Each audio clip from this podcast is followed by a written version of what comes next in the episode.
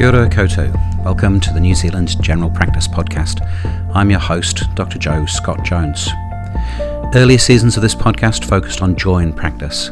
This season is an opportunity to listen in on monthly conversations I have with Dr. Dave Maplesden, organised for the Pinnacle GP Network. Dave shares insights into important clinical changes he picks up in his reading as a part time GP and advisor to the Health and Disability Commissioner. I hope you enjoy.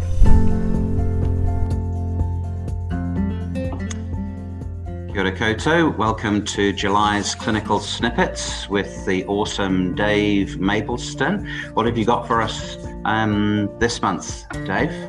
Uh, there's a little bit of um, self-reflection, uh, a bit of um, very current stuff in terms of RSV and um, vaccine side effects, and just a bit of other uh, stuff based on some cases I've been reading about recently, um, filling out the in-between bits. Awesome, awesome. Let's get into it. So uh, yeah, kia ora, everybody. Um, the, the, first one I've put on today is asking about alcohol, and I've put this on because I had to do my um, audit of my clinical notes, and where I personally fell down hugely was uh, actually recording alcohol intake in uh, in anybody. I think yeah. I had one person out of the ten, which was not that brilliant.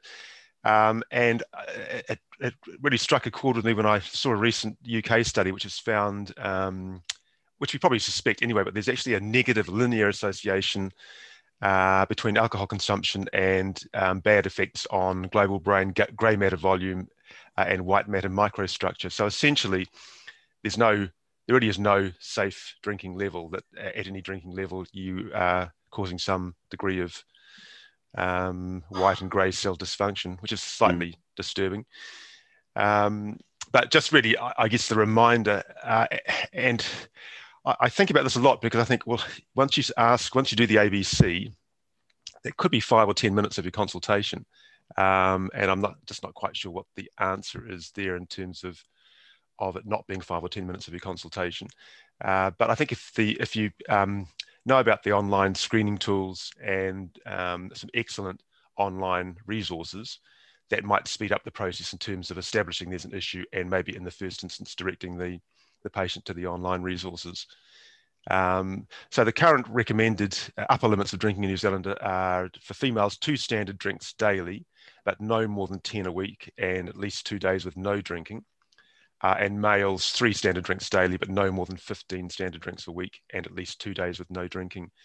And what if you go on the alcohol.org.nz website, it'll actually take you through um, exercises such as pouring what you think is a standard drink and then telling you how far out you are.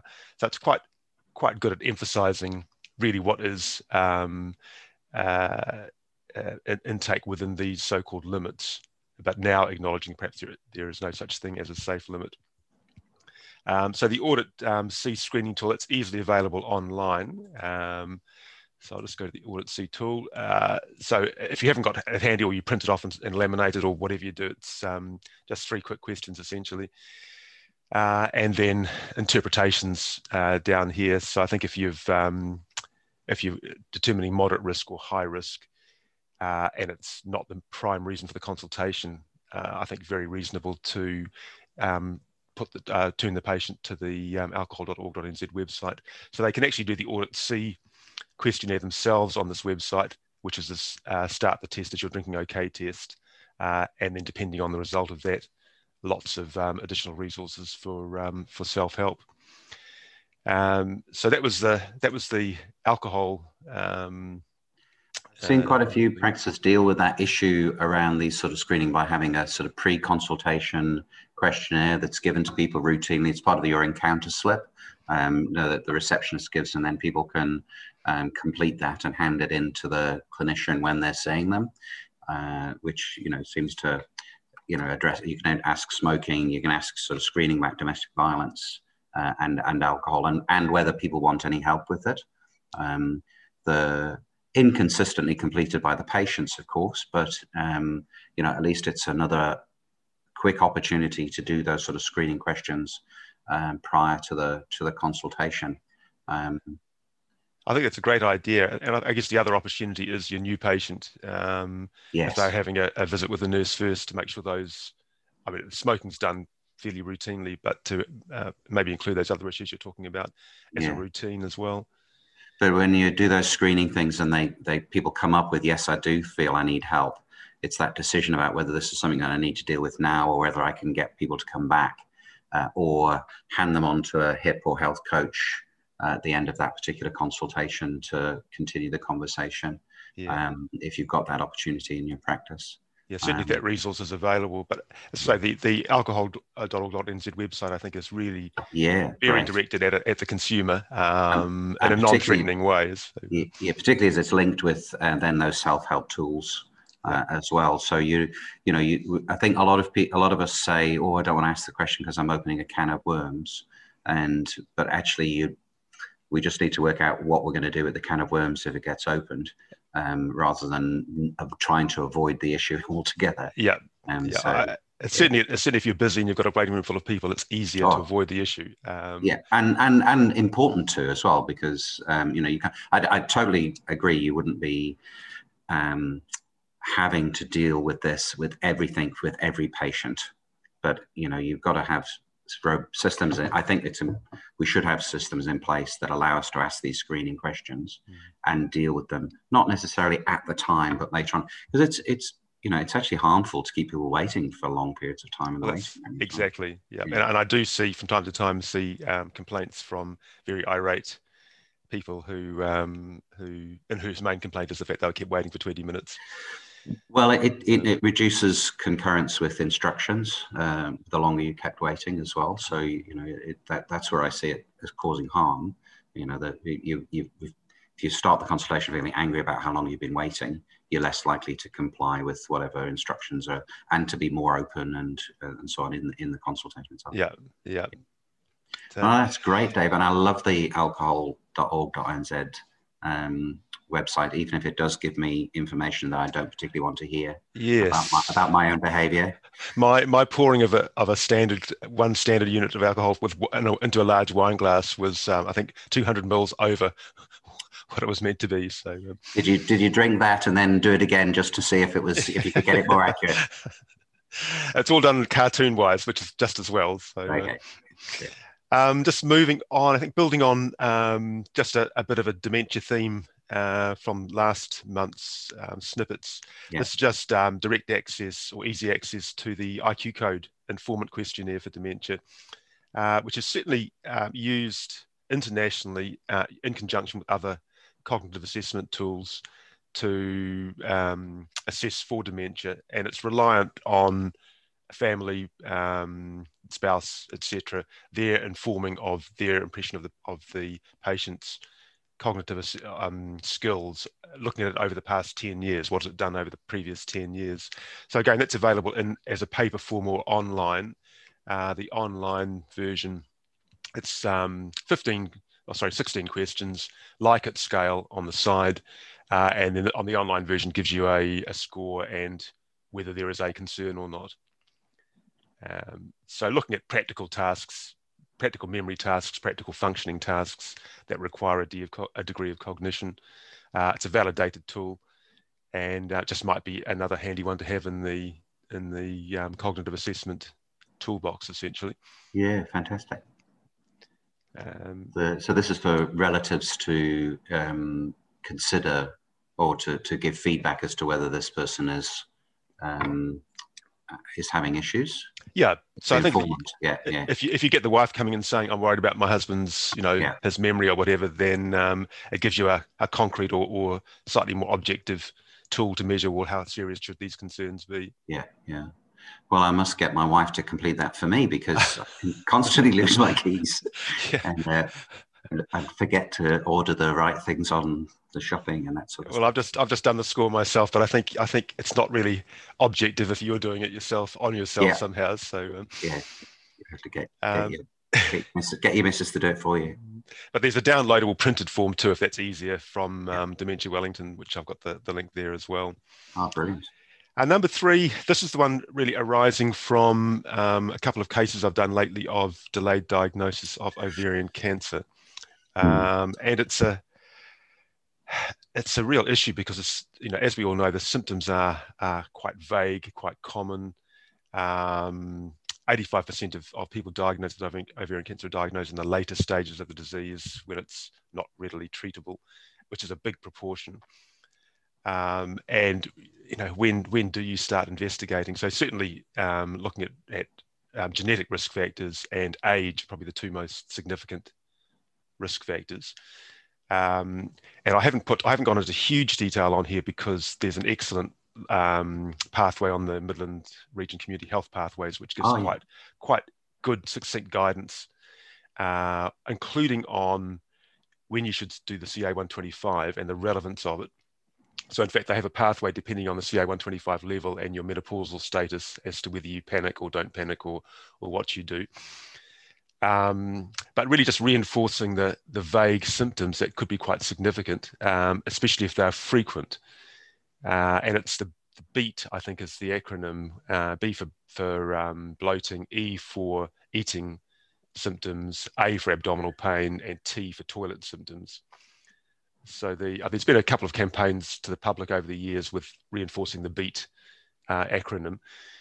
Um, but when patients come in with vague symptoms like a bit of bloating and, and you know recurrent urinary symptoms, how often did we actually think, well, could this be ovarian cancer? Uh, so just in order just to facilitate, I guess, whether these whether the symptom pattern, which is quite vague, could be um, more significant than you think, the New Zealand Gynecological Cancer Foundation has a patient diary which you can download and give to your patient and get them to come back in a month or so's time. So it's a, um, oh, I'll just get rid of, I think that's it. Yes. Um, so really just over the course of a month gets them to look at those whole beat symptoms uh, and the frequency of them. And I guess in some ways it's a way of procrastinating if you're just not sure um, whether this needs significant further investigation or not, but but does give some um, control to the patient uh, in terms of assisting with that decision. It must add weight to the request for um, further investigation or, or a second, uh, secondary opinion uh, as well if the if the patient's completed this. Absolutely. yeah. yeah the um, I was listening to a podcast. They were talking about um, the why um, natural therapies get turned to so frequently. And um, the, the, the fact is that women use natural therapies more than, than men do. And um, it's part of the unconscious bias, I think, uh, and the uh, systemic sexism that's inherent in our uh, in the medical system um, that uh, investigation of, of uh, issues like this have has been neglected uh, and that uh, people present with these vague symptoms and it's often put down to psychological causes or you know there's you know it's something you need to you know you're menopausal it's just something you need to work your way through or whatever whatever the um, people feel dismissed and not listened to quite frequently. Um, and this potentially gives an opportunity to start to show that you know we're, we're listening and and give some um, some structure around what are quite often very vague symptoms. Um, the um, so I think it's it's a really really useful resource, Dave. Mm-hmm. Well, it's quite it's quite interesting. I've looked at um, there, there, are several uh, women's health sites which basically are encouraging women to go to their GPs with with um, these sorts of symptoms. And I'm, i was trying to put myself into the, you know, into the um, role of a woman who's just just read this site, encouraging her to go to the doctor. She goes to the doctor and gets, you know, um, dismissed in some ways. And, and I think ovarian cancer is a prime area where cognitive um, cognitive errors come into play. So one of the cases I've done most recently, this woman was being, well, she was an alcoholic. Um, yeah. But she was being treated for three separate conditions for irritable bowel, for um, reflux, uh, and for recurrent or irritable bladder, it was called. Yeah. Whereas in fact, this was actually a symptom complex that was a result of ovarian cancer rather than three different unrelated yeah. symptoms. I mean, I, I absolutely, we I think we, we've we've all been there with ovarian cancer in terms of that realization. Oh, you know that when it when when the disease actually sort of shows itself properly you sort of look back over the symptoms and think oh you know, that has been developing. Um, I remember one patient really well who we did um, ultrasound scans on, and there was nothing. And you know, it was sort of six or eight months later, repeat scan showed um, uh, a cancer, and whether it was missed in the first scan or you know was just developing, I don't know. But um, you know, it's um, yeah, it's, Night, a, it's nightmare a, it's material. a wicked disease. Yeah. Yeah, But interestingly, in that scenario, uh, the health pathways does give guidance um, when you when you then rely on the CA125 right. um, and what it does sequentially. If you're suspicious and the scan is negative in a postmenopausal woman, Oh, yeah. woman, then you can do sequential CA125s, and and that can can guide your um, your referral. Oh well, that's that's new to me. So that's that's I must look at that. Yeah, so it's all, all on the pathway. So certainly have a look at the pathway. Mm. Um, number four, just uh, update on medication issues. So there, there are a few old favourites disappearing off the schedule. But I'm, I'm old, so they mightn't be everybody else's old favourites. Oh, but no. um, diclofenac, um, so Voltaren and SR100s basically are being discontinued. Uh, although other forms of uh, formulations of diclofenac uh, aren't affected. Um, and that's next, still got a few months where it's going to be around the place, but um, patients that are taking, well, there shouldn't be anyone taking it regularly, but patients that in whom it's their favourite might be Yeah. uh, need to be forewarned. Uh, so Prazosin, we talked about this before that that's been discontinued, and Terazosin also is being delisted from 1st of August 2021, which really leaves only doxazosin as your um, uh, prescribable alpha blocker, uh, and it's said to be suitable for most of the indications that prazosin or terazosin were being used for. And interestingly, it is a suitable alternative uh, based on current research for management of sleep disturbance and nightmares and, and PTSD. Oh wow. And that's where I've seen prazosin used most frequently of late is in PTSD. And I guess they'd be the patients, or some of those might be patients who would be very uh, reluctant to um, to change medications if it was being effective. But yeah, the research does um, support use of doxazosin in the same situation. Don't ask me how it works, but um, I I did not know that. The yeah. yeah, I hadn't initiated it. A psychiatrist had initiated it in a couple of patients with Wow. with good effect, and I'd never heard of it before, so that's why I did a bit of research. Yeah. Uh, cream, my favourite blunderbuss cream, Oh, is no. being, uh, yeah, won't be available after February 2022. Although the ointment is still going to be Oh. available, Oh well, that's all right. so it's not so bad. There is um, Viaderm KC cream, which is a combination of uh, triamcinolone, gramicidin, and uh, neos, neomycin, Right. which is probably the closest equivalent in cream form. But um, yeah, I guess if the ointment's still available, we've still got our, our favourite hanging I around the think. I, I'd probably be using the ointment more frequently than the, the cream anyway, personally. For um, uh, I use it sometimes for nappy rash and it's sometimes for uh, balanitis, um, particularly if you've got um, a bit of phimosis. Yeah. Um, yeah. So certainly it has has had its place. Um, and the other, uh, I've left the, the other issue, which has been resolved last because it leads into the RSV um, part of the snippets. So um, there was a, there's been a huge increase in demand for Redipred uh, in June, essentially, and this is this is international as well as national. Uh, and, and originally there was going to be a, um, a supply issue, but there was a delivery in mid-July, which has since resolved that. But when the supply issue was um, an issue, and it could well be still in, uh, before winter's ended, uh, Pharmac state that they have received advice that you can crush prednisone tablets to get the appropriate dosage and mix them with um, uh, soft food or water, but it has to be done immediately before administration. Yeah.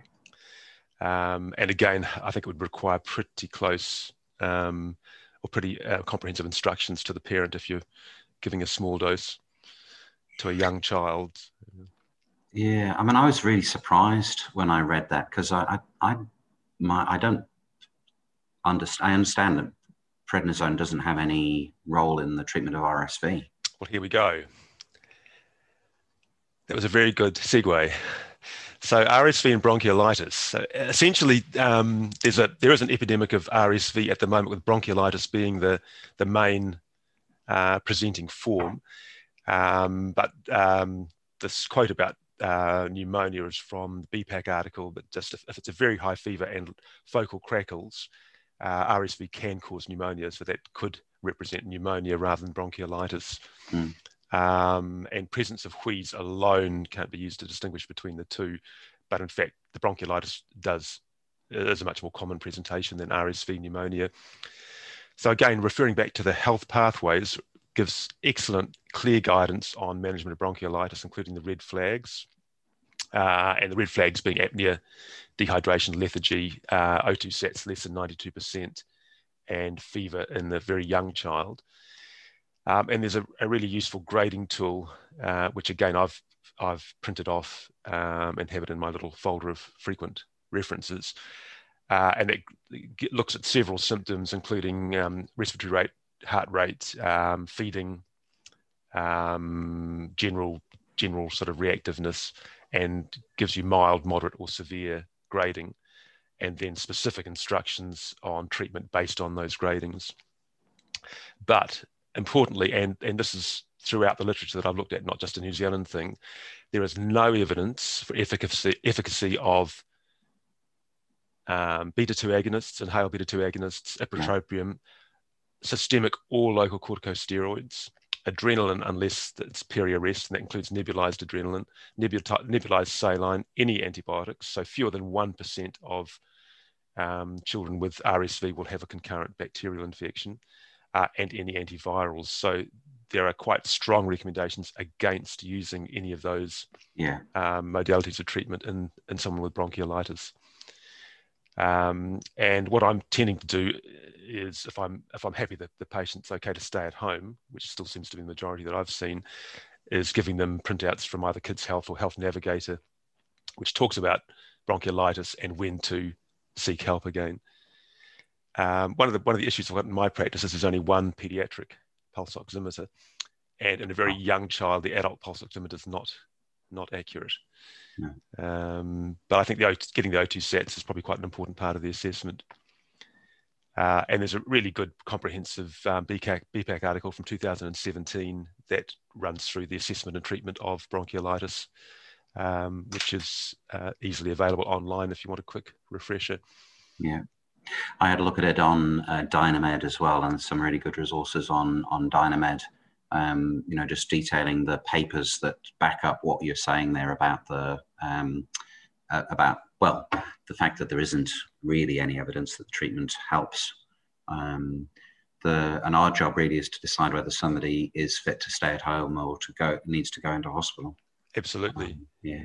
I think some of the additional uh, information, which you mightn't necessarily think of at the time, but is, is equally as important as the um, no smoking household, yeah. So smoking really aggravates it. And if you know if you identify in this situation that the patient's living in a cold, damp house, which is also an aggravating factor, um, there's the um, um, application for um, what is it? Some uh, insulation business that, that yeah, can yeah. be done. Yeah. Although, although I would have thought most houses, most rentals should be um, fully insulated by now, shouldn't they? Yeah, well, they should be working on it at least. The um, just a little thing I, I um, uh, do. It. I mean, I, I always do uh, percussion in children. I find it a really useful part of the examination, particularly for so the I'll, I'll often be um, uh, helped with the diagnosis of pneumonia because of a dull percussion note on on one side of the chest. Um, the um, and uh, which I you know might otherwise have missed. Um, I don't know whether you have the same experience. Uh, yeah, very. I mean, very young babies. I find that a bit difficult when they're squirming around the place. Although if they if they're held against the mother's um, shoulder, over the mother's shoulder, yeah, um, it makes it a little easier. What I have problems with sometimes is um, getting an accurate respiratory rate. Yeah, and I have got an app um, which I've downloaded for that, uh, a Canadian app, uh, called R Rate, which, um, if I bring my phone up here, uh, for some reason it's in Spanish at the moment, but essentially you, I don't know if you can see that, um, you oh, tap, yeah. you tap every time the, the, the patient bleeds. So it's tap, tap, tap. Uh, yeah. I'll, I'll go to English. Um, vibrate with sound. And you tap Uh, so tap, tap on tap on inhalation. So it says tap on inhalation. yeah. You tap, tap, tap, tap, tap, tap, and it gives you a rate. Oh, fantastic. R rate. R rate. Yep. Awesome.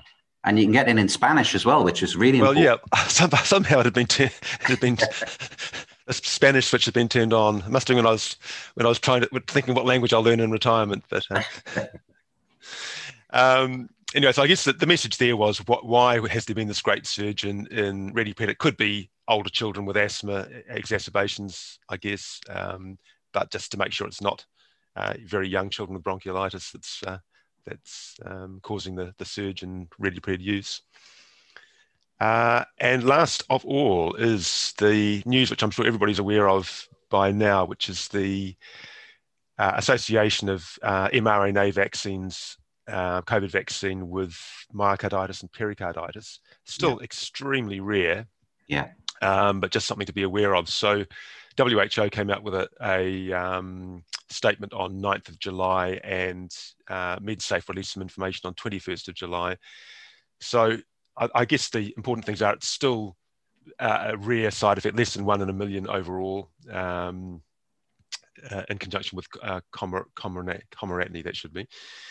Um, and it's going to be added to the data sheet, uh, sheet shortly. Um, and really just encouraging vaccinators to be aware of the signs and symptoms of myocarditis. Uh, tends to be younger men, rate highest in younger men aged 18 to 24 and after the second dose. Mm. So in that group, um, it was about eight per million after dose two Ah, Uh, okay. and you, so it's eight times the, the background rate. Um, occurs uh, mostly within four days, but in a few cases up to 14 days after the vaccination. And the actual range I've seen has been from zero to something like 156 days. Uh, but that would, those would be the absolute outliers. Um, and MedSafe have, rec- have received p- reports for uh, some p- people after the first dose and some women. So it's not it's not exclusively young males. Usually mild, um, and usually um, individuals recover. They say within a short time following standard treatment and rest. So I tried to find out what standard treatment was. Um, and generally, it seems the investigations are an ECG, uh, troponin, um, perhaps a CRP, um, in, a, in a younger person, an older person, Yeah. I guess you might be concerned about whether it could be causing heart failure, or but you'd, you'd base that on on symptoms. Um, and I, I got really um, quite extreme um, variation in, in what management is. So up to UpToDate says avoid NSAIDs, heavy alcohol consumption, and vigorous exercise. And some other places I looked at said use NSAIDs. Yeah. Uh, so and but UpToDate said look NSAIDs not only are they ineffective they can also um, um, make things worse. Yeah. So uh, I guess it needs to be kept in mind. Personally, I think if I was suspicious, I would I would ring the cardiology reg for advice. Uh, Yeah. Really, maybe do those initial investigations. But certainly, there's there is um, consensus around avoiding heavy alcohol consumption, which might be quite relevant in young males, uh, and vigorous exercise until fully recovered. Yeah, there was a useful um, uh, up to date uh, sort of thing on the college website as well, um, which uh, really, and, and I, I, I follow that up. So Health Pathways is silent on this. Um, and um, so again, looked at, at Dynamed and uh, Colchicine um, as a treatment. But basically, if you know if they've got ST changes and um, and, and chest pain, you know that you you've got a uh, elevated um, cardiac enzymes um, and, a, and a CRP, then they're going into hospital for an assessment. Yeah, Um, yeah, absolutely. the um, and I, I think you know is that question about a troponin in the community or um, a troponin in in the hospital setting. If you're doing a troponin, then you know you're going to act on the result potentially. So do you send somebody into ED to have that done? They've got ST changes and chest pain. You're sending them to hospital for that um, for that next uh, step.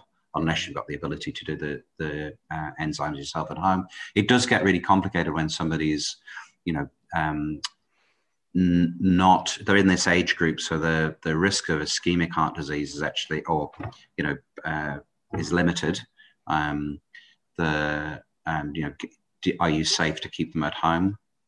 Uh, again, I think this is what this is the conversation with the cardiology reg.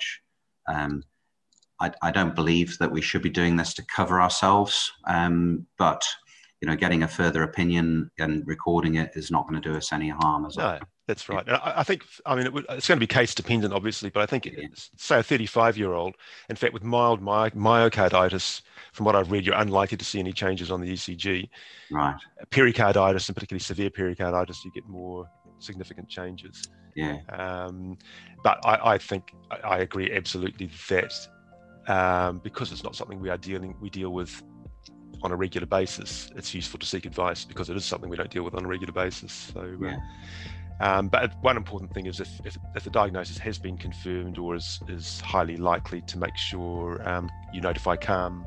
Yeah. And they've yeah. got the dedicated um, vaccination reporting forms available online now. Mm. Uh, and that was it for July. Absolutely brilliant once again, Dave. Thank you so much uh, for the for the work you put in to keep us uh, abreast of these things.